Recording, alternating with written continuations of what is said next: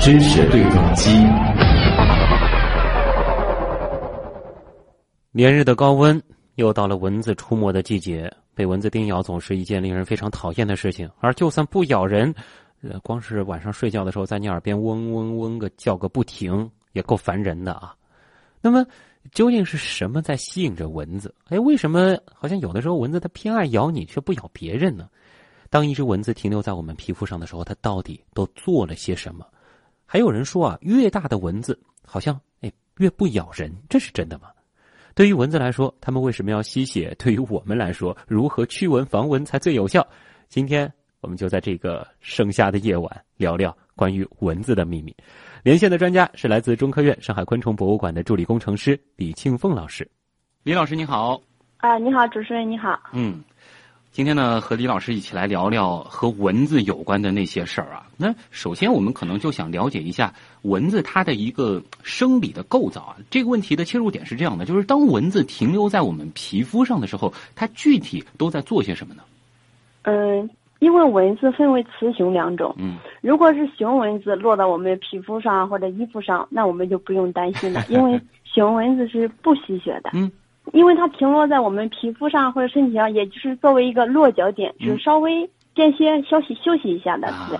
如果是雌蚊子落到我们皮肤上，就有可能是开始要寻找我们的血源切入口。嗯，它是通过头部的那个口气来寻找血口。嗯，也就是说，当它找到一个。吸血口的时候，它就开始吸食我们的血液了。哦，并不是说它停在哪儿都直接能扎下去，它还是先是需要寻找一下的。那嗯，对的，因为它需要寻找里边我们人体内部的一个毛细血管，就是说，我们肉眼看到的蚊子的口气好像是一根管状吧？对。实际上，我们在实验室的显微镜观察下，它是由六根针构成的。哦，就是说每一根针比头发还要细，这样的。那这六根针的功能都各不相同吗？还是说它们是共同呢？啊，这六对这个问题非常好，就是六根针各有分工的。哎，这个有的是起支撑的作用，就是说我要吸血了，我需要先撑一下，支撑一下。嗯。还有有的是它要划开我们的皮肤，有的是锯齿状的。哦。这个这个针是锯齿状的，需要划开我们的皮肤。嗯。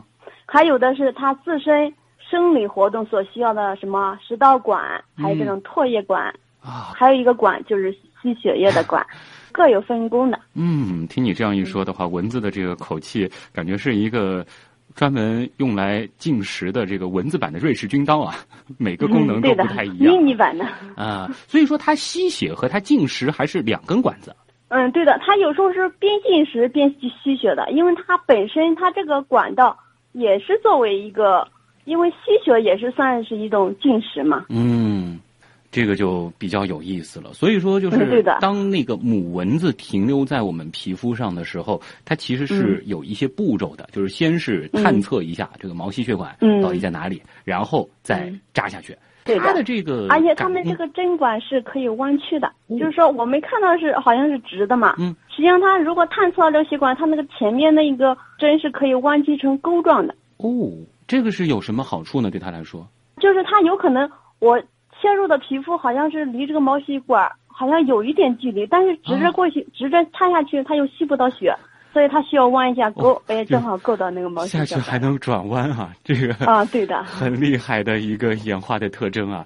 那么接下来可能就要聊一聊为什么蚊子要吸血了。刚才其实已经和大家科普了一个概念，可能很多朋友也都知道啊，就是说这个只有母蚊子它才会吸血，对，雌蚊吸血。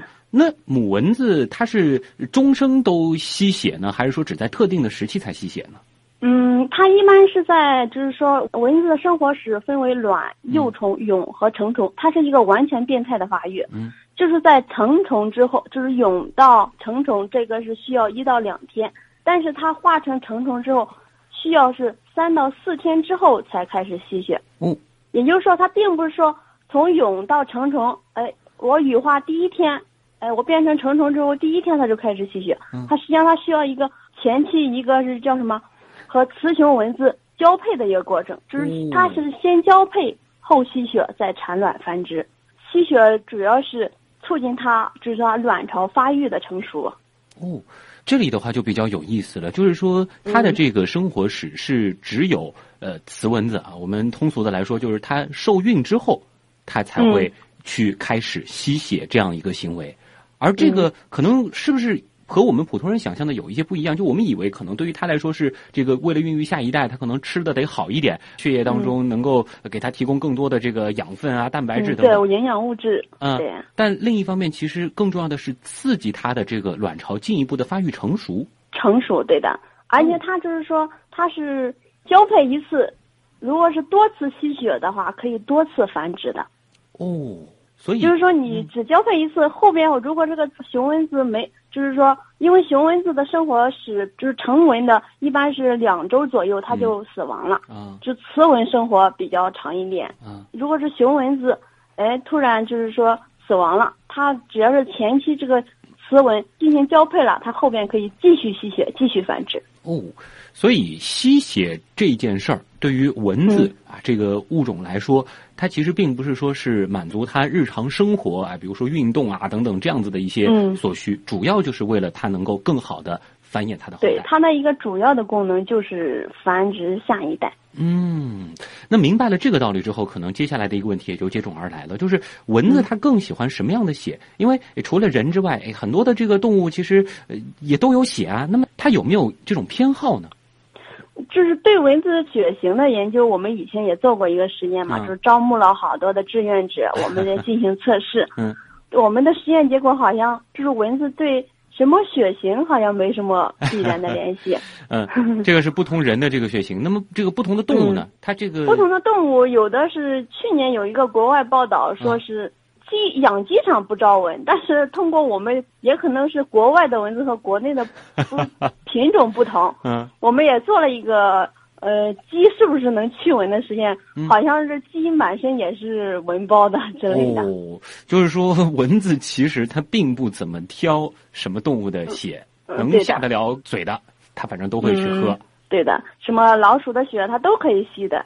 嗯，有的实验室他们是就是没有这种活体动物，他们会。用冷冻的血之后，再化开之后再喂给蚊子吃，所以这个血是各种来源的血，实际上都可以的。哦，那这个意思就是说，蚊子它可能还不仅仅只吸活体动物的血，但是它必须是流动的血，因为它们的针管很细的，就必须是流动的血。当然，如果是这个实验室冷冻之后再化开，只要给它营造出一个流动的状态，它还会吸。有的动物的死的尸体的血，实际上它蚊子是不会吸的。哦，就只要这个动物死亡了，因为它那个血液就凝固了嘛，所以蚊子就不会吸这个血，因为它本身它那个针管很细的，如果吸凝固的血，它就是比较。费力气，一方面费力气，另一方面它也可能是吸入体内也是不好消化的嘛。原来是这样啊！但是这里其实我们可能就越来越意识到，为什么防蚊还挺重要的。可能不仅仅是说它会留下一个这个因为我们的身体的这个过敏产生的这个蚊子块，可能更重要的就是您刚刚提到的第一点，就是它动物的血也吸，人的也吸，人的血也吸。呃，另外一个问题是不是就是它并不是说吸一次血就够了？嗯，对的，只要有血缘，如果是前期交配完成，它可以多次吸血的。哦，就并不是说它吸饱了之后啊，这一只只蚊子它此生就不再吸血了。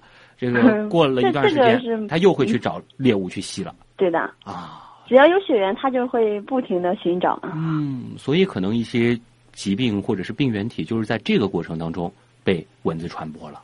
嗯，对的，因为在野外的环境条件下，就是说这种细菌啦、病毒啦比较多，所以它可能吸完动物身上的血，哦，再吸人血，可能就是这种疾病就传传播进来了。嗯，这个无论是动物和人、动物和动物，还是人和人，这个的确是我们比较讨厌蚊子的一点啊。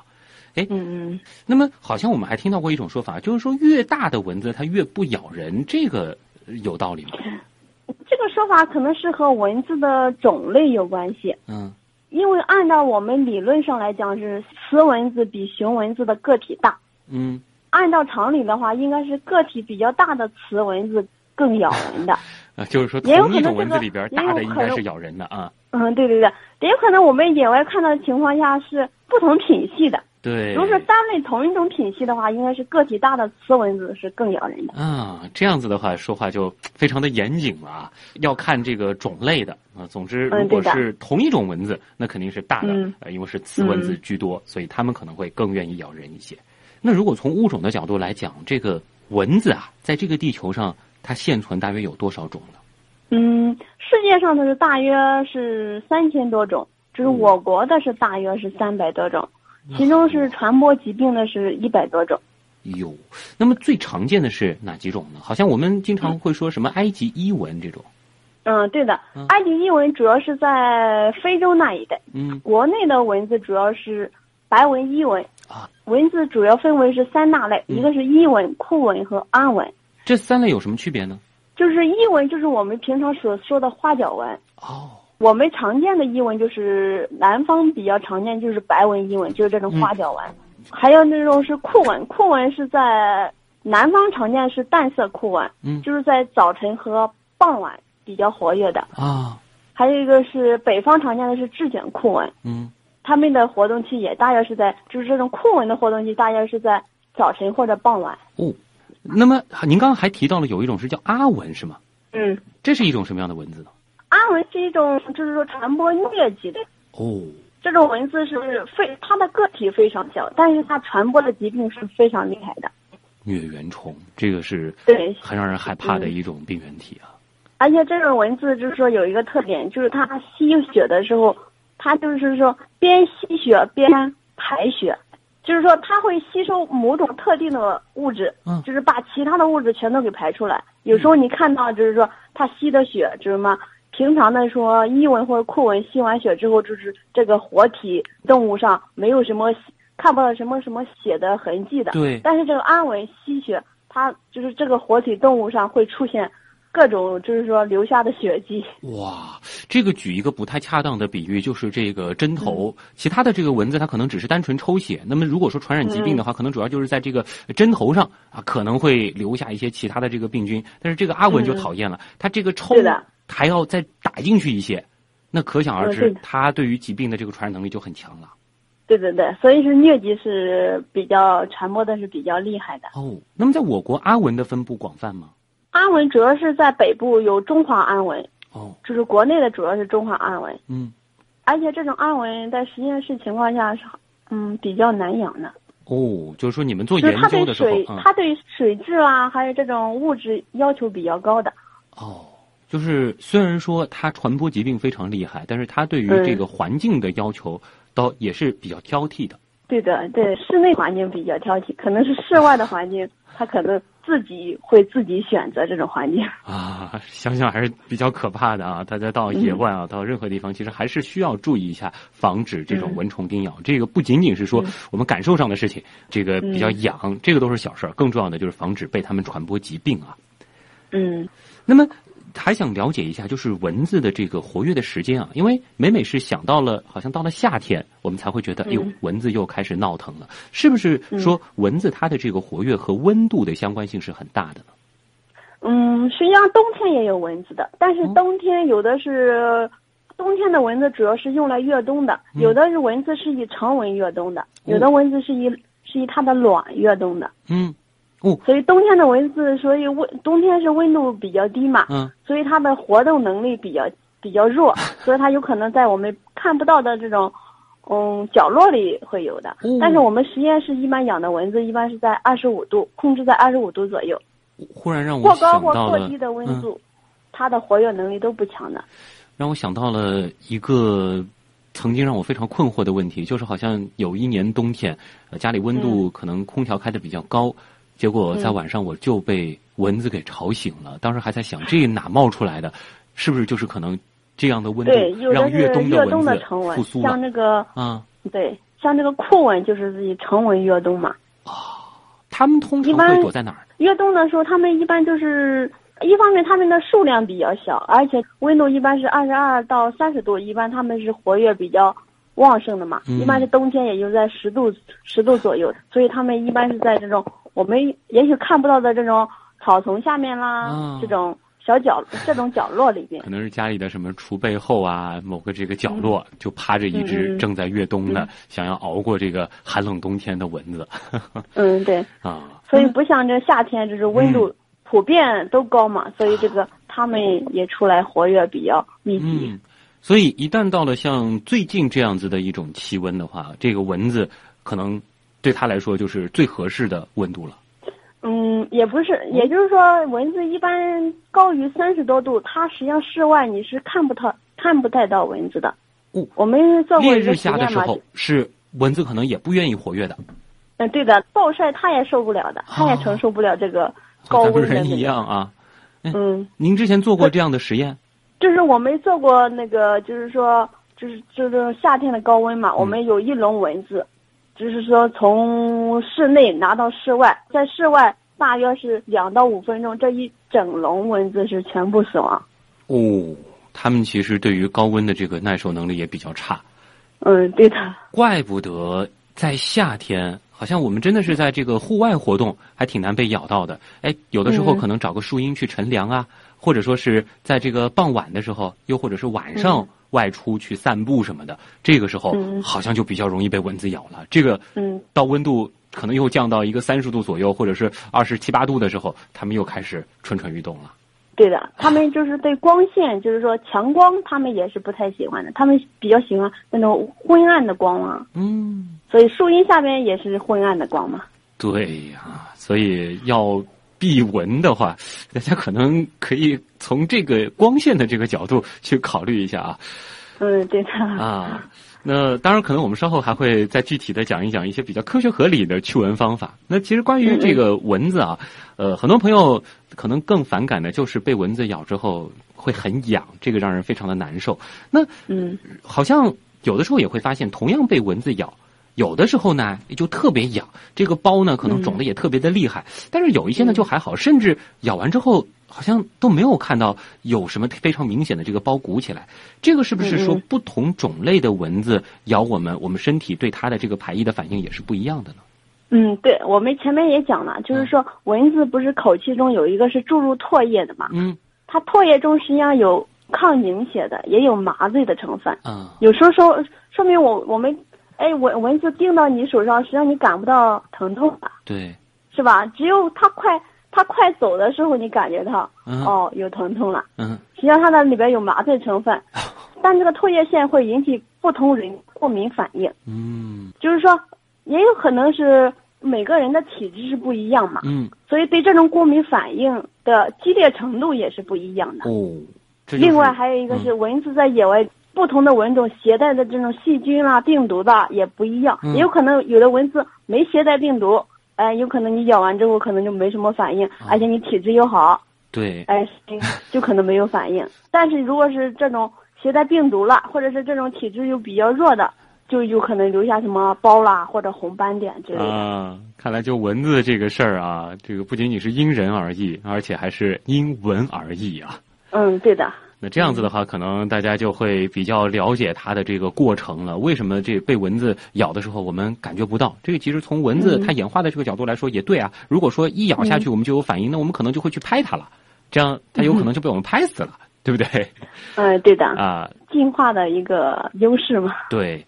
另外就是真正让我们会起包的那个抗凝血的唾液了，其实也是方便它可以继续好好的这个啜饮我们的血液，否则的话，我们嗯血液当中的那些凝血的东西，可能就会把它的取食的东西给堵上了。啊，对的。嗯，那么嗯后面我们就要谈到所谓的这个因人而异的问题了。其实最开始的时候，嗯李老师就和大家说过，呃，和血型是没有关系的。那么大家其实嗯还比较关心啊，就是什么样的人更容易招蚊子呢？这个是有不同吗？嗯，这个是不同的，啊就是说，一方面是这种出汗比较多，也就是说代谢比较快的。嗯，因为汗液中含有大量的氨基酸，还有乳酸，嗯还有这种胺类化合物，蚊子对这些物质是比较敏感的。嗯，所以它们嗅的这种，另外还有一个是皮肤比较嫩的，如啊婴幼儿，还有这种肺活量比较大的，也就是说呼出二氧化碳比较多的，嗯这也是蚊子比较喜欢的。嗯它们能嗅到这种群体，啊，还有这种穿深色衣服的。这样看来的话，如果是按人群的话，可能首先是这个小宝宝们，比较招蚊子对，子。婴幼儿还有什么孕妇，孕妇是代谢比较快嘛？啊，对，还有就这种喜欢运动的这个青壮年的男性，是不是可能嗯因为他这个呼吸比较的这个厉害一些，也容易招蚊子嗯，啊？您刚还提到了，就是深色衣服，它的确是招蚊子的。对，因为深因为蚊子寻找的这种血源的，呃，一个唯一个一个线索就是靠嗅觉，嗯还有它那个红外线感知。嗯，就是嗅觉系统，就是通过什么我们呼出的二氧化碳，还有这种氨基酸，还就是这个代谢的什么乳酸或者氨基酸之类，嗯还有这种红外感知的能力。哦就是说红外感知能力，就是说我们裸露的皮肤对红外的辐射大于对这个衣物遮挡的，就是说我们暴露的皮肤的红外辐射，就是说蚊子对这种吸引好像比较嗯比较集中。说白了，就是我们在向外无时无刻的这个散发热量，而皮肤暴露在外，嗯这个就非常的明显了。那么黑色嗯。和白色的话，这个白色它本身这个反射的能力比较亮强，对。啊，它就会把可，能它喜欢暗的嗯环境。对，啊，那这样子的话就明白了，并不是说它有这个辨别颜色的能力，而是它嗯。因为对于这个红外的感知嗯。非常的厉害，而黑呢嗯。是有助于红外线哎穿过这个衣物向环境当中去释放。这个是谈到了什么样的人比较容易招蚊子，那么大家也可以这个针对性的啊去想一些哎比较物理的规避蚊子的方法。我知道，就是李老师，你们的这个实验室饲养了这个非常非常多的这个蚊子，可能很重要的一个目的就是来测试一些这个驱蚊产品的有效性，是吗？嗯，对，我们是一般是蚊子对于防蚊有杀蚊，还有一种驱蚊的，就哦这、这两种不同的路径。哦，就是说既有是驱蚊类的，还有就是说直接以杀灭蚊子为目的的。对的。啊，我们可能普通老百姓接触的更多的是这个驱蚊产品，能先和大家来讲一讲吗？就是说市面上各种各样的驱蚊产品，它都是什么原理呢？嗯，就是市面上的这种驱蚊产品是植物源的还是化学的？它们的原理就是说，现在国际上也没有一个说特别明确的一个说法。嗯但是基本的原理好像就是说干扰蚊子的这个嗅觉系统，啊，就是使得蚊子找不到猎物，从而使蚊子找不到血源这之类的。哦，所谓的这个我们涂在身上的蚊不叮之类的这种产品，就是扰乱蚊子的嗅觉。对，因为他们就是识别血源，就是靠嗅觉，还有一种这种光线的感知能力。啊，就本来驱蚊就是靠就是干扰它的这个嗅觉系统。就本来可能对他们来说，这个味道是美味的大餐，但是我们换了一种味道，他可能觉得，哎，这个好像不太熟悉嘛，又或者可能嗯直接把这个味道给掩盖住了，他就不来找我们了。对的，啊，所以就是驱蚊产品，这个蚊不叮这种涂在身上有一个时效性，可能就是这种液体它这个挥发殆尽了，它能掩盖我们味道的能力就下降了。对的。有的驱蚊产品就是说，现在市面上的基本的成分就是驱蚊酯和避蚊胺这两种比较有效的，国际上也比较认可的这种两种驱蚊的成分。嗯，这个是不是说我们如果看一看花露水或者是蚊不叮，只要它有这个驱蚊功效的，可能会在它的这个成分表里面看到？对的，现在只要是这种化学药物，它必须要标明化学成分，而且必须经过国家标准检测的。嗯，这个是化学类的，好像您刚才提到还有这种植物源的驱蚊产品。嗯、植物源的驱蚊剂现在有的是标宣称是植物源的，但是它没具体说明是什么样的成分，因为植物本身是一个很复杂的一个成分系统，是，对，不知道具体哪一种是驱蚊的，他们有的是直接直接是标注好就是植物源的，但是这种嗯植物源的一般是精油之类的。嗯，我们知道精油的挥发是很快的，哦，所以如果你买到这种植物源的嗯呃驱蚊产品，你有感就是感觉它的持效期是更短的。嗯，而且就是说，我们现在可能还并不是特别清楚它的这个起效到底是什么，也有可能也是一些类似于这个驱蚊胺之类的东西在发挥着作用、嗯，对啊。而且它的这个起效期短，那可能就意味着我们需要用更多的这个量才能够达到一个类似的效果、嗯对，或者是用更多次这种。啊。所以我们也不能简单的下一个定论，就是说植物源的它就一定比这个化学的更加的安全。也可以这么说吧，因为它们的成分就是不清楚嘛。嗯，这个还有待科学的这个进一步深入去研究了。那呃像是这个驱蚊灯，它的原理是什么呢？驱蚊灯是是就是它的那个波长，嗯，就是它那个驱蚊灯就是说这个波长的，这是国外文献可能有会提到，但是国内的报道还基本上不太常见的，就是说国际上可能承认的是五百九十纳米左右的这个波段的波长是有驱赶作用的。嗯，就对蚊子，蚊子就是不喜欢这种光波。还真的是有这样子的一个特定的这个电磁波的波长，在这个范围里，蚊子就容易被赶走。但是国外报道是这样，还有一种是诱蚊灯。嗯，诱蚊灯是大约是在三百四纳米左右。这是他特别喜欢的一种波长。嗯，对，有可能是这样的，但是我们具体做实验，因为现在没有统一的那个标准来测嗯这种驱蚊灯，所以是不是有效，我们还有待讨论吧。嗯，这个可以理解，这是科学的一个嗯严谨的体现了。那像是我们最常见的这个家里用的蚊香，它算是驱蚊产品呢，还是灭蚊产品呢？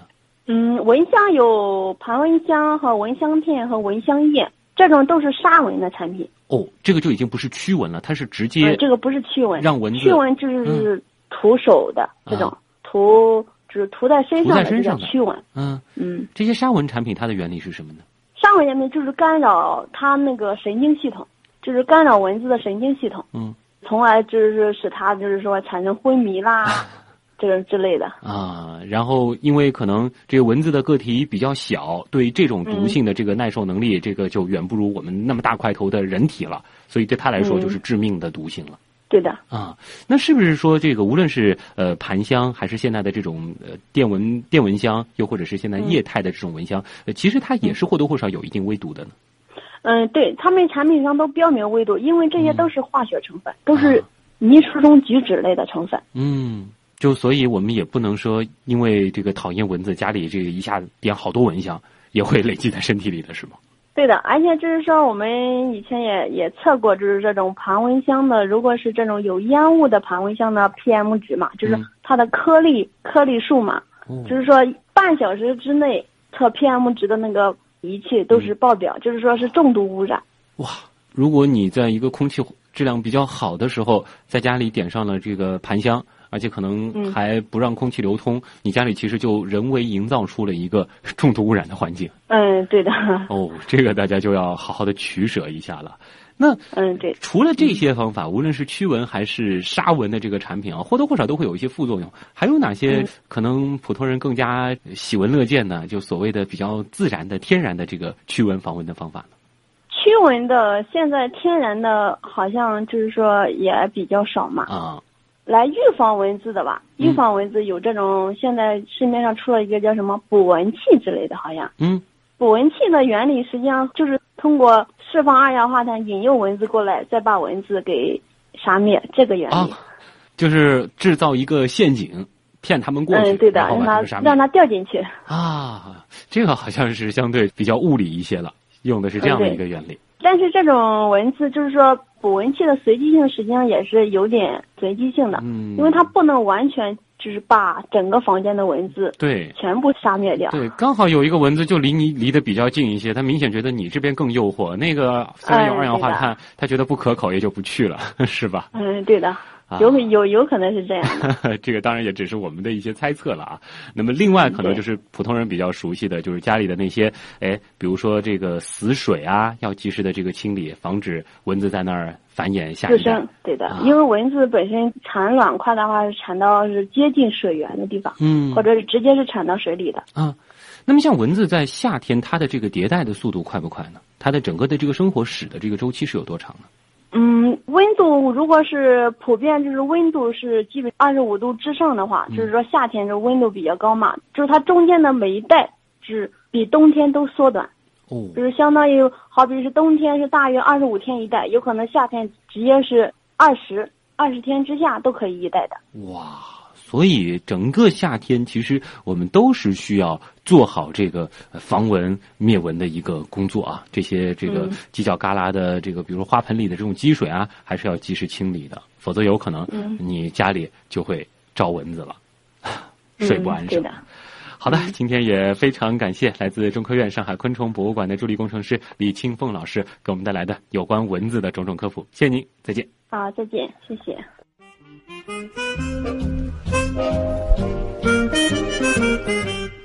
蚊子的话题还是很有共鸣的。呃，看了一下我们的阿基米德新闻实验室社区啊，大家好像聊蚊子还是聊的挺不亦乐乎的。我们有一位网友就叫蚊子六六，也是我们的老朋友啊。他说：“蚊子来报道，大家别拍我。”呃，文化的文啊，不过他也说了，蚊子好像挺爱叮他的。反正哪儿有他在啊，大家也都安全。当然，更多的朋友呢，也都在玩笑之余在聊有关蚊子的科学啊，也都在分享一些自己的驱蚊小技巧。哎，就比如说蚊子六六，他也补充到了，一般到水边或是草地蚊子多的地方呢，就要穿长裤，或者呢是涂点驱蚊水，还是有点效果的。呃，不过呢，一般站在外面不会一动不动，而是不停的晃动。这个呢，是不是有办法可以让蚊子没办法停留？哎，避免被叮咬呢？王建勇也说太怕蚊子了。平平起舞说，对我来说，外出尽量不要穿黑色的裤子，感觉挺有防蚊的功效的。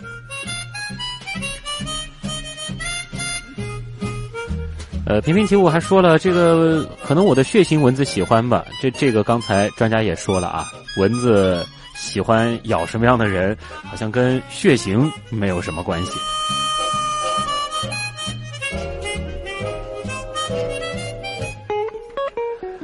好，这里是东广新闻台，在周一到周五晚上的二十点到二十一点准时为您带来的新闻实验室，我是旭东。